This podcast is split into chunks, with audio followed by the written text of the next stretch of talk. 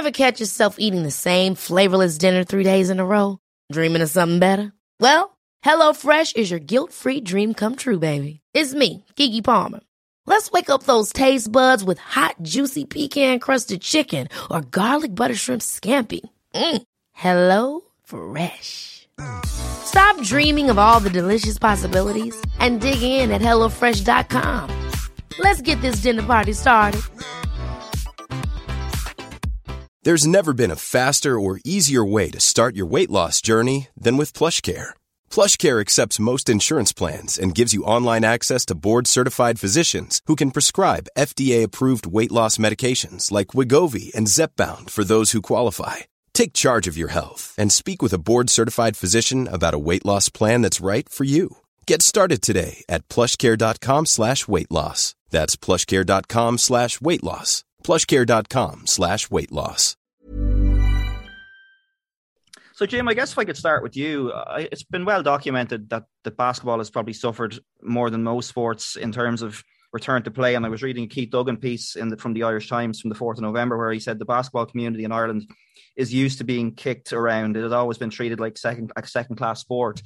Is that something that, that you would agree with in general terms? And has the last kind of year and a half been particularly tough for basketball? Well, I think just the, the nature of the sport being an indoor sport, um, we didn't have the same flexibilities as other sports to get back and play outside. Although I do remember, Emer, this time last year, on a Sunday morning in freezing fog uh, on, on the back courts at Ballymakenny School. Mm. Basketball definitely, whatever about playing outside in the winter, freezing fog wasn't wasn't uh, in the plan. But we did that. You know, we, we we availed of every opportunity we had, and anytime there was a little easing in the regulations, we tried to get our players back out uh, and playing as as much as we could. And great credit to all the coaches for doing that. Um, through the summer we had we had a very successful um, competitions. We played three on three with with the, the boys and the girls at all age levels. Uh, I guess our biggest concern through all of COVID was uh, what it would what it might do to participation levels. You know, would would people drift away to other games or drift away from sport altogether? Even worse. And, and I suppose um, the great news on that front is we've seen we've seen it come back and we've seen it come back as strong as ever, if not um, that Michael Jordan video is being credited for a lot of new people taking up basketball, at, at, certainly at the the older age groups. Um, so no, the, the good news is we've seen it come back, and we've seen it come back very strong. And Emer, turn to you for a moment. I mean, before we even get to to the Wolves and your involvement there, I mean, you played college basketball in the US on a scholarship. You've been heavily involved at, at a national organizational level. Talk to us a little bit about your your background and your your love for basketball, I guess, and where that came from. Oh, well, I was lucky that my big sister is uh, Maeve Coleman, who is one of the, you know, the key people in, in Wolves. And, you know, I grew up going to her games and pestering her to play at the back garden, you know, her and my other two sisters and my dad. And it just came from there. I was really, really, really lucky that she had found the sport and fell in love with it. And I reaped the benefits of it, you know, being the younger sister and getting all that competitive time at the back garden. So yeah, it all started back then, and it's it's a huge part of our family. Even my sisters who said they didn't like it, they did. They they used to listen at the dinner table. So it's a huge it's a huge part of our lives. And I guess like I suppose we call basketball a minority sport. I mean, it's clearly a huge, a huge presence, even though everything is probably dwarfed by by GAA and rugby and soccer in, in Ireland to an extent. But uh, you know, you're over in the US um, when you were when you were younger and you were playing over there. I mean, we're used to seeing athletes going over there to compete at, at, track and field and on scholarships. But I would have I would have thought, and maybe I'm wrong now, but I would have thought going over on basketball scholarship was slightly unusual. Yeah, I think I'd say probably I'd say probably five people had gone before I went, and loads have gone since. You know, basketball is the second biggest sport in Europe. Um, after after the soccer kind of football, the mm. real big sport. Yeah. So like basketball is the second biggest sport, and it's huge. It's just Ireland, for whatever reason, hasn't caught the bug yet. You know, but that's not to say it won't. Uh, it's the third third biggest sport in Ireland, the biggest indoor sport, possibly the fastest growing. So, um, you know, it's it's huge. So you know a lot of there's a lot of people in the states now on scholarship, whether that's in prep schools, which is the year between high school and college, or actually in college, boys and girls. So loads now. And so, what, what Jim was talking about there in terms of the fear of, you know, kids at, all kind of levels, and I know you've got you've got kids teams all the way up through the age groups. Was there was there a fear on your part as well that you would lose players to other sports during the lockdown because I guess that's a you know there's there's always serious competition for for players that across all all codes. So if soccer was back or GAA was back and basketball wasn't, was that a, something that you were concerned about as well? Yeah, yeah, definitely. And I think um, I think we have a like a really really super bunch of volunteers in our club. Um, I was in a brilliant club growing up, and I think Wolves outdoes it in terms of its effort and passion um, and there's a huge group of volunteers, and there was lots of effort behind the scenes and by coaches to keep their teams engaged. You know, to do online workouts, and then, as Jim said, as soon as we got the sniff of an outdoor court, we were all over them. So, so it was a concern, but I think you know, huge credit to everyone for keeping the kids involved and engaged. Um, we've lost a couple to to the sport with the funny shape ball. Um, but uh, you know, they'll come back. They'll learn. I guess that's the thing, and and Jim, you know, you touched on it there, but it's um, it's it's a sort of thing that you know, if people have a love for it, eh, you know, basketball obviously is, as you said there, as Emer said there, it's it's a hugely popular sport in Ireland, even if it doesn't get the attention it necessarily deserves. But if you have a love for basketball, if kids have a love for that, they're they're probably always going to want to come back to it. So, it, from what you're saying, it doesn't sound like you have lost too many too many people, Jim, and most of them have come back. Yeah, as I said, uh, as I said, participation levels are, are really high. Uh, a, a, lot of people have come back, and a lot of new people have come to the sport, which is great. Um, and there is, you know, um, there's a sizable contingent, I'd say, who basketball is is their game. You know, it's the one, it's it's their it's their first true love when it comes to playing a sport.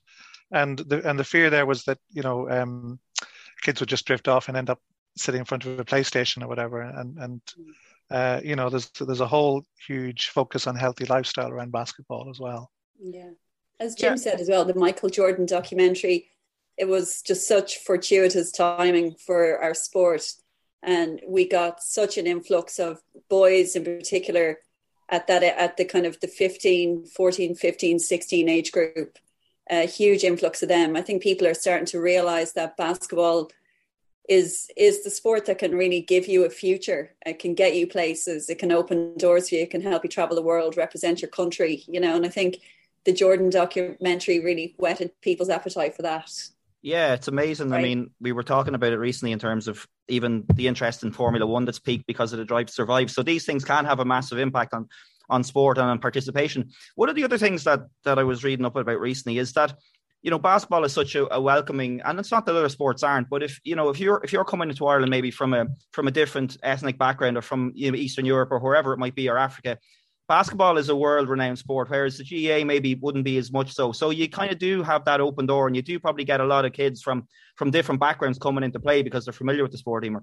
Mm, yeah, we do. I think we don't get enough. You know, uh, we've had conversations about this before. You know, we like to think of ourselves as a really inclusive and open club um you know and but like when you look at the population the the percentage of the population that's made up of the countries in Europe for whom basketball is their number one sport like Lithuania it's basketball they're born with one in their hands you know mm. we don't we you know if we, if we had the capacity the space and the time you know we'd we'd be able we'd have far more hopefully you know but it is a diverse i don't know the numbers jim i don't know if you know the the, the split in terms of nationalities in the club but i i know there was a stat um, before we broke up um, i think somebody said we'd something like 13 nationalities playing in the club mm.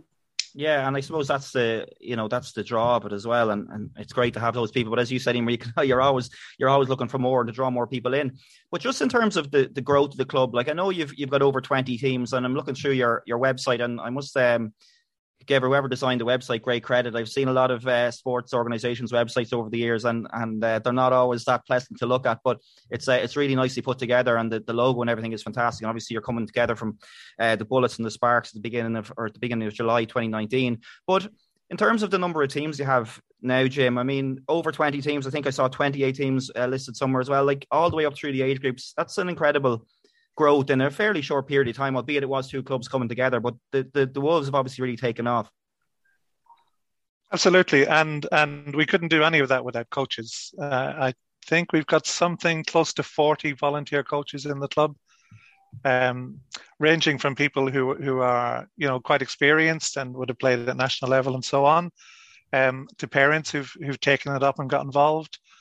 Um, we do a lot with transition year students every year. We put them through through um, coaching courses. We offer them courses in refereeing. We offer them courses at table officials. So trying to find different ways that people can be involved in the game and even stay involved in the game past their playing days. And the other thing I noticed recently was the um, international recognition. Recognition. Max Tyndall brought into the under 18 squad. So you're obviously competing at a high enough level that you know players are, are getting recognised, and the I suppose the, the credit they're getting for their performances is being recognised at international level as well, which must be a, a huge boost to the club too. Well, great for the players themselves, and and great to have role models like that in the club. Um, everyone literally looks up to Max. What is he, six five, six six, at seventeen years old, something like that. But but as well, you know, he's following in in in a tradition of players from the club representing their country.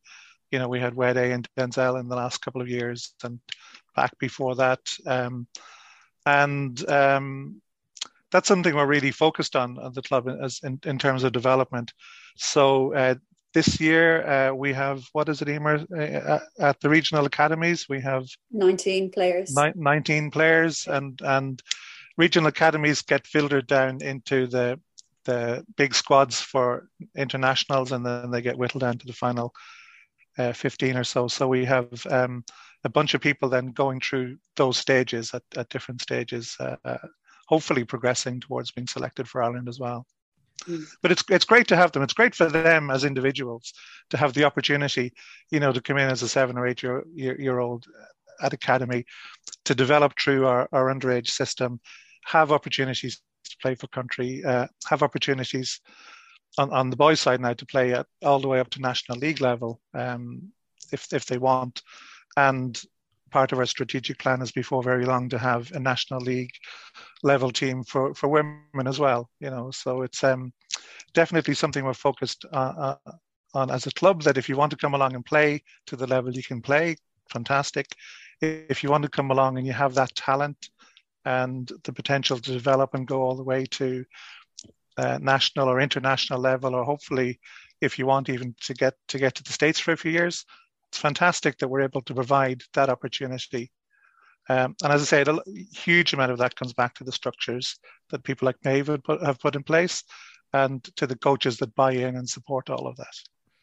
Yeah, and I suppose what goes on on the court is one thing, but Emer, that has to be supported by an awful lot of work in the background as well. And I know you mentioned in our in our chat before we, we went online here that you're a strategy consultant. Um, what's involved in terms of the the moving parts behind the scenes? And Jim mentioned their development plan and all that kind of stuff. And you've got your plan for the next five years. There's a lot of work in that as well, and and for the club to be sustainable and to be successful into the future. What's your kind of take on that, and what's your input on that, and how that works? Well, well, I I I am kind of blown away by the amount of work that goes on behind the scenes. I, I don't sit in the executive committee. Um, I'm coaching primarily, and, and, I helped the club develop its strategic plan before I got involved in coaching. So, but I'm on the periphery of all that goes on, and I tell you, the the public and the players and the parents have no idea the amount of work that goes on behind the scenes. It's it, it could be a full-time job. If we were professionals we could be well paid and you know get paid to do what we love. It's there's a huge amount of work behind the scenes from the the administration of the sport. So barbara kelly just did fixtures for 300 games for 21 teams for this coming season in two different leagues.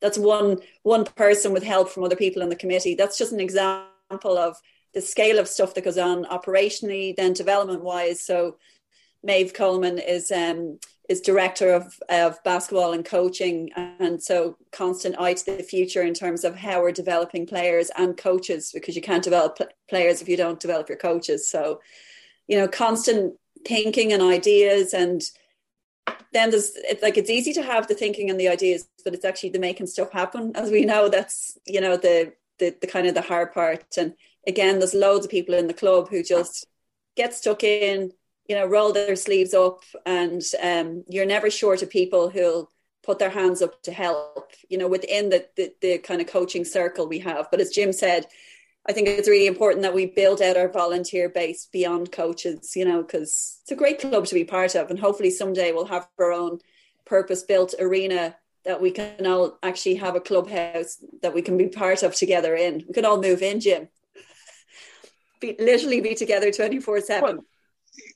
That's definitely an aspiration that we have. Uh, and, and it's early days on that. But um, uh, David, one, one of one of the challenges we have uh, as a club is um, you know, our cost base is very high because we're an indoor club. We're renting gym space.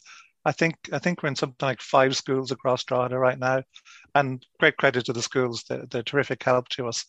Um, but the cost of playing basketball can be a lot higher than the cost of of playing other sports, and that's something we're very conscious of.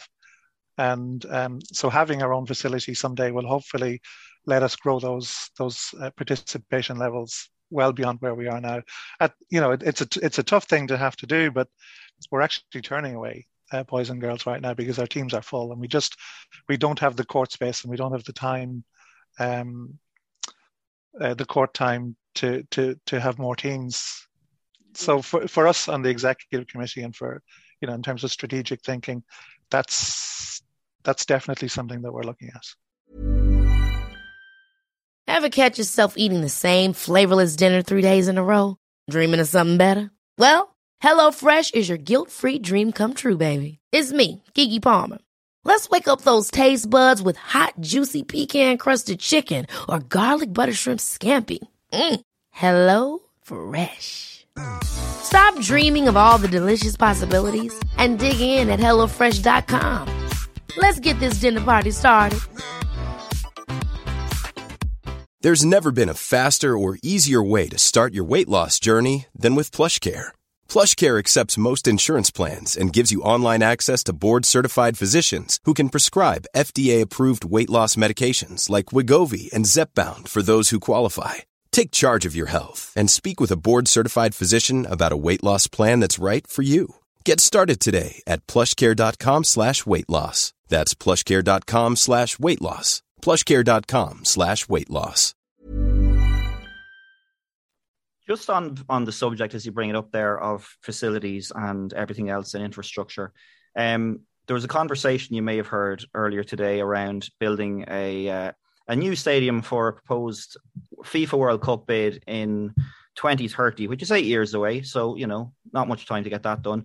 Um, one of the things that frustrates me around those kind of discussions is when you look at League of Ireland facilities within Ireland, when you look at the likes of yourselves there trying to build a basketball facility and we have politicians coming on and talking about building another massive stadium when Ireland really doesn't need one. Does that frustrate? That kind of conversation frustrate you, Jim? In terms of, I don't want to get down into the whole political situation here, but oh, just, there's a lot. There's a lot of money. There's a lot of talk around these kind of things, and there's there are sports like basketball and cricket or tennis or whatever crying out. League of Ireland football, as I said, crying out for money for facilities and yet these conversations are still being had. We have learned nothing, it seems, from the Bertie Bowl debacle 15 years ago. Is that something that would annoy you and frustrate you? I laughed out loud when I read that.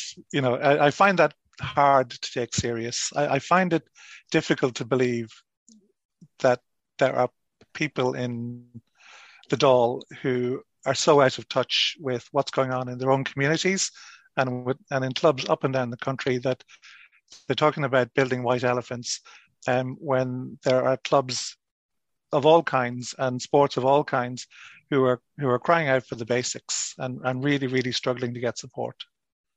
I, I won't say any more than that. Uh, yeah. I'm not saying anything about that individual, but you hear it from time to time and in different ways, and it's it's just so out of touch with reality.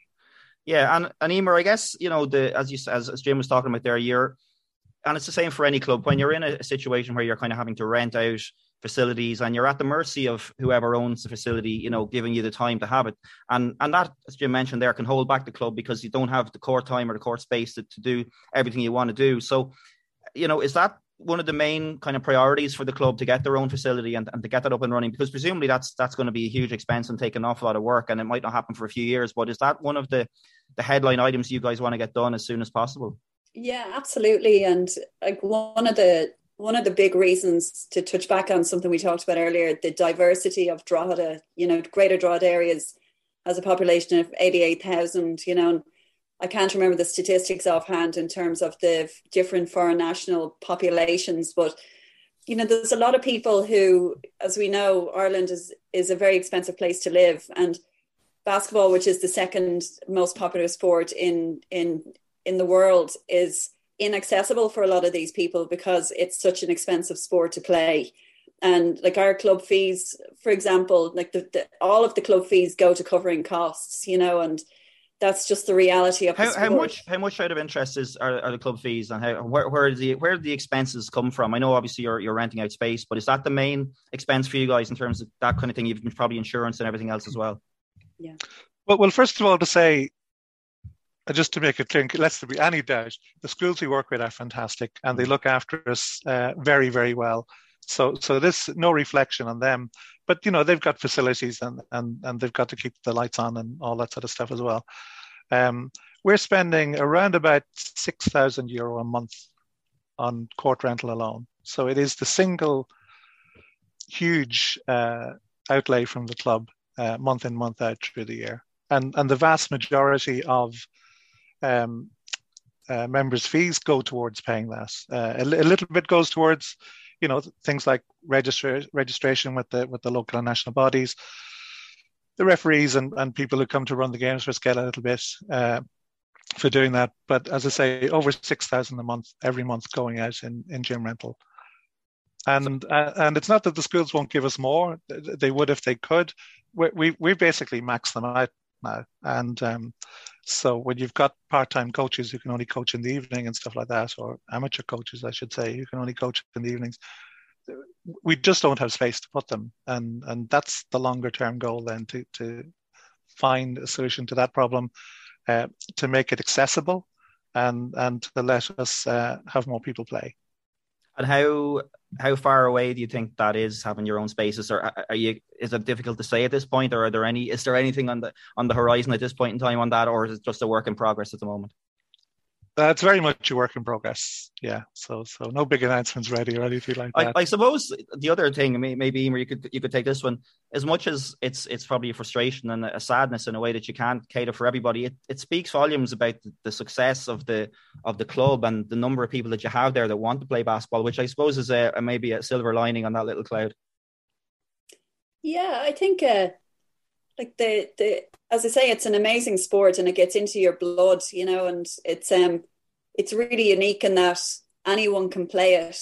And you know you, you don't really have to have anything other than a will to play and um, a team to play with.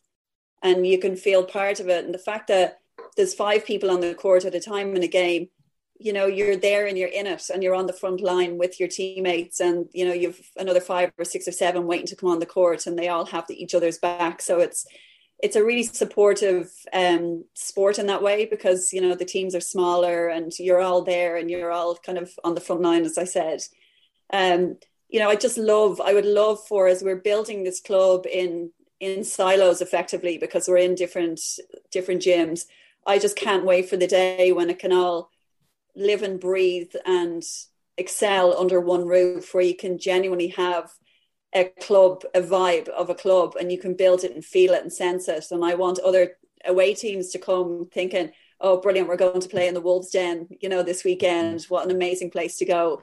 And for it to be packed full of kids. And, you know, we, we have ideas or visions or, you know, crazy notions, call it what you will, of this being a place where you know the doors could be open potentially 24 7 as a as a place where people can go and they've nowhere else to go that they can turn away from other less uh, I suppose less healthy ideas and come and play. You know, you can come and like in we were in Romania a couple of years and there were kids hanging out on outdoor courts that were floodlit, paid for by the council. Mm. And and that's how they socialize. They hang around courts and they wait to get their turn on with their five mate, their four or five mates.